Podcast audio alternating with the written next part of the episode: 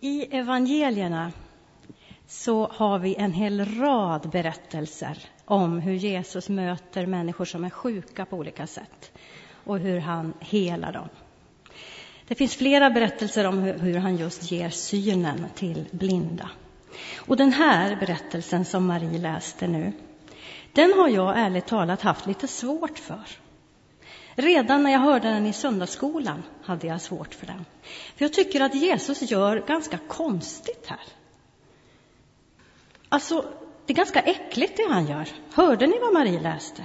Han spottar på marken och gör som en liten geggamoja av det och smetar det på mannens ögon.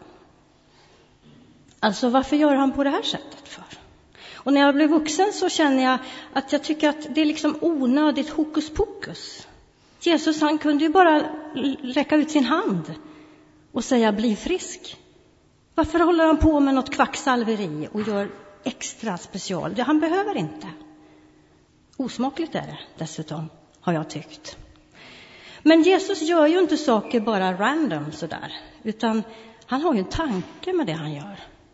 Så varför gör han så här i just den här situationen, kan man fundera på. Han möter ju varje människa utifrån den människans situation och behov. När vi läser i Bibeln om alla de möten som Jesus hade med olika personer så han kör inte något standardkoncept, samma jämt, utan han möter dig på det sätt som du behöver. Han möter dig på det sätt som, ja, i den situation där du är. Och den här mannen då, han, var ju, han hade inte varit med om någon olycka för ett par år sedan och förlorat synen. Nej, han hade varit blind från födseln, står det. Han hade ingen mental bild av hur världen ser ut i sitt huvud. Den förståelse han hade av världen, den var helt utifrån vad han kunde höra, känna i doft och smak och taktilt. Det var hans bild av verkligheten. Eh, och han hade varit beroende. Som liten så visste han att han måste akta sig för den varma eldstaden. Han kände doften av brödet som mamma bakade, men det var någon som måste sätta brödbiten i handen på honom för att han skulle få mat. Han var beroende.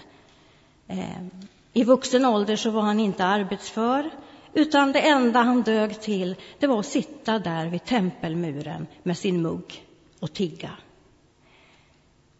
Och här gör Jesus en liten omväg när han ska hela honom. Och kanske är det just för hans skull. Han säger inte bara bli frisk, utan han ger honom ett uppdrag. Han får vara delaktig och aktiv i processen. Gå och tvätta dig i Siloadammen. Kanske börjar hans inre helande redan där när han är på väg. Han får ta tag i situationen, han får vara delaktig här. Och här kan vi börja fundera. Hur kändes det för honom när han tvättar sina ögon? Det är första gången, tänk er, som ljuset sipprar in i de ögonen. Det är första gången som han ser de här människorna som förväntansfullt eh, böjer sig över vattnet och undrar vad ska hända nu. Han har aldrig sett dem förr, han har bara hört dem. Det är första gången han ser solljuset, det glittrande vattnet, träden, barnen som springer omkring. Hur livsomvandlande var inte det ögonblicket för honom? Kan ni fatta den världsbild han hade haft vänts fullständigt upp och ner? Det, måste, det går inte att beskriva. Hans liv ställs helt på ända. Eh, och då tror man ju att det blir den stora glädjefesten liksom, när han återvänder till templet. Anders, till nästa bild. Där väntar det här gänget, som ni kanske minns då från när Marie läste texten. Och det är inte bara fest och glädje nu, utan de börjar ifrågasätta och vända och vrida och eh, anklaga. De anklagar honom för att vara syndare. De anklagar Jesus som har eh, botat honom för att vara en syndare. Och de reagerar så sorgligt. Liksom. Och vad handlar det om då? Var de bara avundsjuka på att Jesus hade fler anhängare än dem, att hans popularitet bara steg. Eller vad handlar det om egentligen? Vi är Moses lärjungar, sa de ju. De visste minsann. De hade koll på det här med Gud. De var liksom den religiösa expertisen. De hade läst på, de hade kunskapen. De stod på en väldigt solid grund kunskapsmässigt. Eh, hela sitt liv hade de läst de här texterna och det här var deras världsbild, deras paradigm. Liksom. Och här kommer Jesus och ruckar på det och är liksom ett hot. För vad var det han hade sagt? Gång på gång så hade han mellan raderna och ibland väldigt explicit kommit med helt oacceptabla anspråk. Han pratade som att han menade att han var gudomlig, att han var sänd av Gud.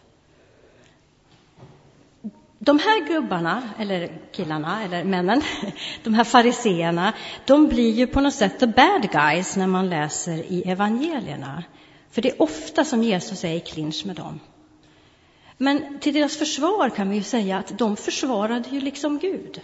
De, det var ju en, en eh, iver att hålla Gud helig. Gud gör man inte vad som helst med. Det kan inte komma någon snubbe och påstå att han är gudomlig. Gud är Gud, människa är människa och det går inte att förena. Och det har de ju väldigt rätt i. Gud är helig, vi är syndiga människor. Men det var ju det som var poängen med Jesus, att han var sann Gud och sann människa. Och det var ju det som de omöjligt kunde förstå och acceptera. Kanske var det för deras skull också som Jesus gör den här konstiga manövern med att kleta lera på mannens ögon. För när vi läser att han säger gå och tvätta dig i Siloadammen och så står det Siloa betyder utsänd. Och om den här blinde mannen visste vad det, alltså att platsen betydde så, det, det vet vi inte. Men fariseerna, de visste garanterat. Och han får ju berätta sin story om och om igen, hörde vi. Han säger, men jag har ju berättat redan för er. Varför frågar ni igen vad Jesus gjorde med mig? Och så får han berätta en gång till att han skulle gå till Siloadammen, som betyder utsänd. Kanske var det en predikan för de här fariseerna. Det var ju det Jesus hade försökt säga så många gånger.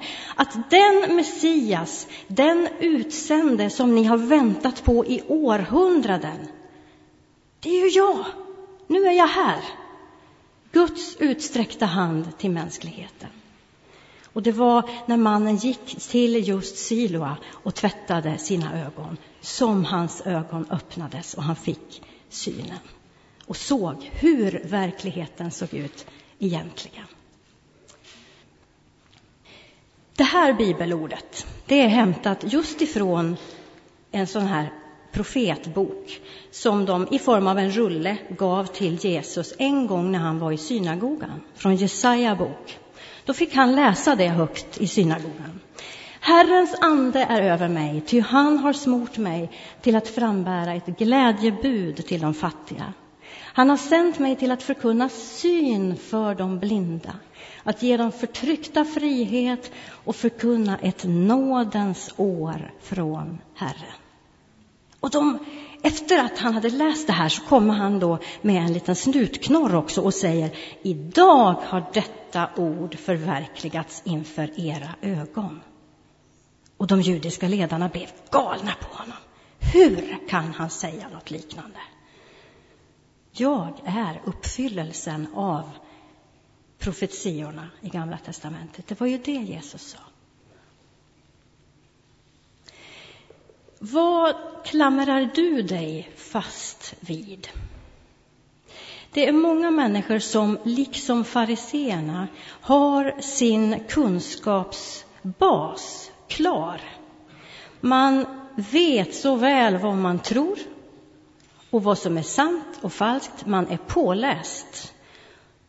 Man har kunskapen, det hela paketet är färdigt. Och så kommer Jesus med anspråk som inte stämmer med detta och som hotar hela min världsbild egentligen. Och vad kan man annat göra? De här fariseerna, det var det de var uppvuxna med. Det var den värld de visste. Det var allt de visste.